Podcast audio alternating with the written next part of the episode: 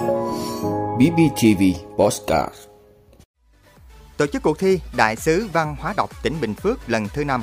Vận tải đường biển tăng 17,2% Liên tiếp ghi nhận bệnh nhân nhiễm liên cầu lợn Làm gì để phòng tránh? Thuê bao di động không chuẩn hóa thông tin cá nhân Sẽ bị khóa từ ngày 31 tháng 3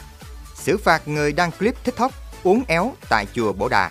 Mỹ đóng cửa ngân hàng thứ hai Signature Bank đó là những thông tin sẽ có trong 5 phút trưa nay, ngày 14 tháng 3 của BBTV. Mời quý vị cùng theo dõi. Thưa quý vị, Sở Văn hóa, Thể thao và Du lịch tỉnh Bình Phước vừa ban hành kế hoạch số 652 về tổ chức cuộc thi Đại sứ Văn hóa đọc tỉnh Bình Phước lần thứ 5 năm 2023. Thời gian phát động cuộc thi từ tháng 3 năm 2023, vòng sơ khảo nhận bài thi chậm nhất đến hết ngày 31 tháng 5, vòng chung kết nhận bài thi chậm nhất đến hết ngày 30 tháng 6. Thời gian chấm bài dự thi từ ngày 1 tháng 7 đến hết ngày 30 tháng 7 tùy vào số lượng bài dự thi. Ban giám khảo tiến hành chấm bài dự thi và lựa chọn bài thi xuất sắc để đề xuất ban tổ chức công nhận và trao giải nhất, nhì, ba khuyến khích. Đối tượng tham gia cuộc thi là các em học sinh từ lớp 1 đến lớp 12 đang theo học tại các trường tiểu học, trung học cơ sở, trung học phổ thông trên địa bàn tỉnh. Ban tổ chức yêu cầu cuộc thi phải được tổ chức một cách thiết thực, sinh động, mang tính tuyên truyền cao, thu hút đông đảo độc giả tham gia, hưởng ứng và cần đảm bảo về nội dung, chất lượng cũng như hình thức tổ chức trên tinh thần hiệu quả tiết kiệm. Đồng thời, có sự phối hợp chặt chẽ giữa các cấp các ngành nhằm tạo sức lan tỏa hấp dẫn và phù hợp với từng đối tượng tham gia. Cuộc thi là một hoạt động thiết thực nhằm lan tỏa khơi dậy sự hứng thú, niềm đam mê đọc sách và khuyến khích thúc đẩy phong trào đọc sách trong thế hệ trẻ, qua đó hình thành thói quen và kỹ năng đọc sách cho học sinh, một yếu tố quan trọng góp phần phát triển văn hóa đọc trong nhà trường. Thông qua cuộc thi, còn khẳng định vị trí vai trò to lớn của văn hóa đọc nhằm nâng cao nội lực của học sinh trong việc tiếp cận với thông tin và tri thức, nâng cao kiến thức, phát triển tư duy, khả năng sáng tạo, bồi dưỡng nhân cách, tâm hồn, hình thành lối sống lành mạnh cho thế hệ trẻ, đẩy mạnh xây dựng xã hội học tập. Thưa quý vị, các tuyến vận tải đi Trung Quốc, Nhật Bản, Hàn Quốc, khu vực Đông Nam Á và một số tuyến châu Âu tăng trưởng cao, cùng với việc giá cước vận tải biển tăng cao trong năm 2022 đã giúp nhiều doanh nghiệp vận tải biển Việt Nam ghi nhận mức doanh thu và lợi nhuận tăng cao. Trong 2 tháng đầu năm 2023, vận tải hàng hóa bằng đường biển tiếp tục khởi sắc với khối lượng vận chuyển đạt 17,9 triệu tấn, tăng 17,2% so với cùng kỳ năm 2022, ước đạt 733,18 triệu tấn, tăng 4% so với năm 2021 Vận tải hành khách bằng đường biển tiếp tục phục hồi với khối lượng vận chuyển đạt 3,7 triệu lượt hành khách, tăng 131,5% so với cùng kỳ năm 2022. Luân chuyển đạt 147,8 triệu hành khách, tăng 94,7%. Thưa quý vị, tin từ hệ thống giám sát bệnh truyền nhiễm Bộ Y tế, trong những tháng đầu năm 2023 đã ghi nhận một số trường hợp nhiễm liên cầu lợn ở người tại một số tỉnh, thành phố. Hà Nội ghi nhận 2 ca nhiễm liên cầu lợn và một ca bệnh tại Quảng Ninh. Theo Bộ Y tế, bệnh liên cầu lợn là bệnh lây truyền từ động vật sang người và có thể gây tử vong. Người bệnh thường có triệu chứng lâm sàng nặng, phải điều trị trong thời gian dài, chi phí điều trị lớn và thường để lại biến chứng không phục hồi sau khi khỏi bệnh.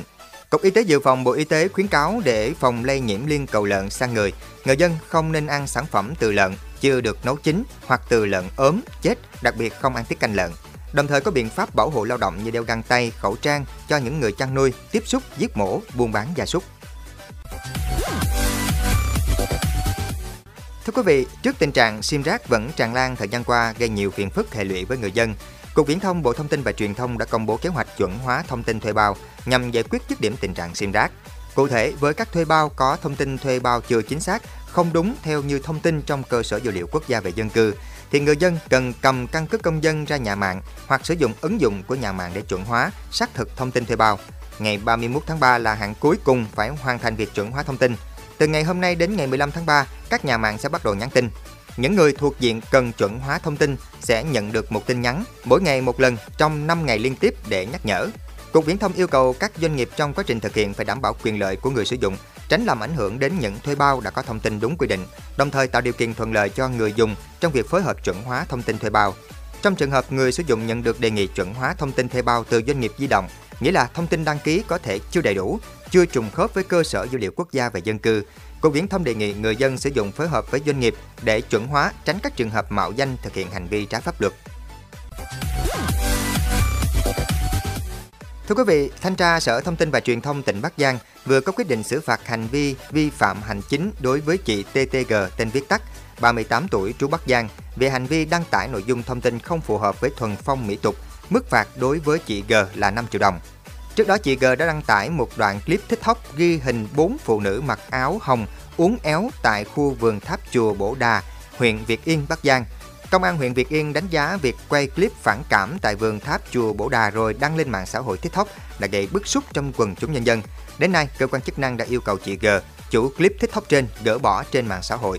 Theo Cục Di sản Văn hóa, chùa Bổ Đà còn được ví như là một bảo tàng kiến trúc mang phong cách nghệ thuật đang xen giữa thời Lê Trung Hưng, thế kỷ 18 và thời Nguyễn, thế kỷ 19 do sự xuất hiện của các mảng chạm khắc tinh xảo như hoa văn vân mây, vân xoắn, hoa cúc, hình lá lật, linh thú, tứ linh, tứ quý. Khu vườn tháp chùa Bổ Đà có 110 ngôi tháp của Sư Tăng, Sư Ni và những người khác trong chùa. Trong 110 tòa tháp có đến 97 tháp, mộ có xá lị cho cốt nhục thân của trên 1.200 nhà sư tu hành đắc đạo của dòng thiền lâm tế khắp nơi trên cả nước. Thưa quý vị, sau vụ sụp đổ của ngân hàng SVB, tới lượt ngân hàng Signature đóng cửa. Đây là vụ sập đổ lớn thứ ba trong lịch sử ngành ngân hàng của nước Mỹ. Signature là ngân hàng thương mại thành lập vào năm 2001, có trụ sở tại thành phố New York, Mỹ. Tính tới ngày 31 tháng 12 năm 2022, Signature có tổng tài sản là 110,4 tỷ đô la Mỹ và 88,6 tỷ đô la Mỹ tổng tiền gửi. Đây được xem là ngân hàng tiền ảo lớn nhất nhì tại Mỹ bên cạnh Silvergate, có thế mạnh hỗ trợ các doanh nghiệp trong ngành công nghiệp tiền mã hóa. Trong thông báo chung về việc đóng cửa Signature, Bộ Tài chính, Cục Dự trữ Liên bang Fed và Tập đoàn Bảo hiểm tiền gửi Liên bang Mỹ cho biết quyết định này nhằm ngăn sự lây lan khủng hoảng sau vụ sụp đổ của SVB. Chúng tôi cũng tuyên bố rủi ro hệ thống tương tự cho ngân hàng Signature New York đã bị cơ quan quản lý đóng cửa trong ngày hôm nay. Các cơ quan trên cho biết người gửi tiền tại ngân hàng Signature sẽ được bảo đảm tiếp cận đầy đủ với các khoản gửi và sẽ được nhận lại tiền của họ. Nhằm ngăn chặn thiệt hại và không để xảy ra khủng hoảng lớn hơn, Fed và Bộ Tài chính đã công bố chương trình khẩn cấp tạm thời dừng việc gửi tiền vào các ngân hàng Signature và SVB.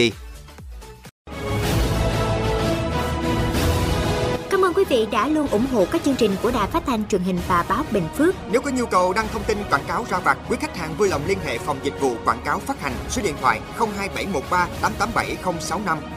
BBTV, vì bạn, mỗi ngày.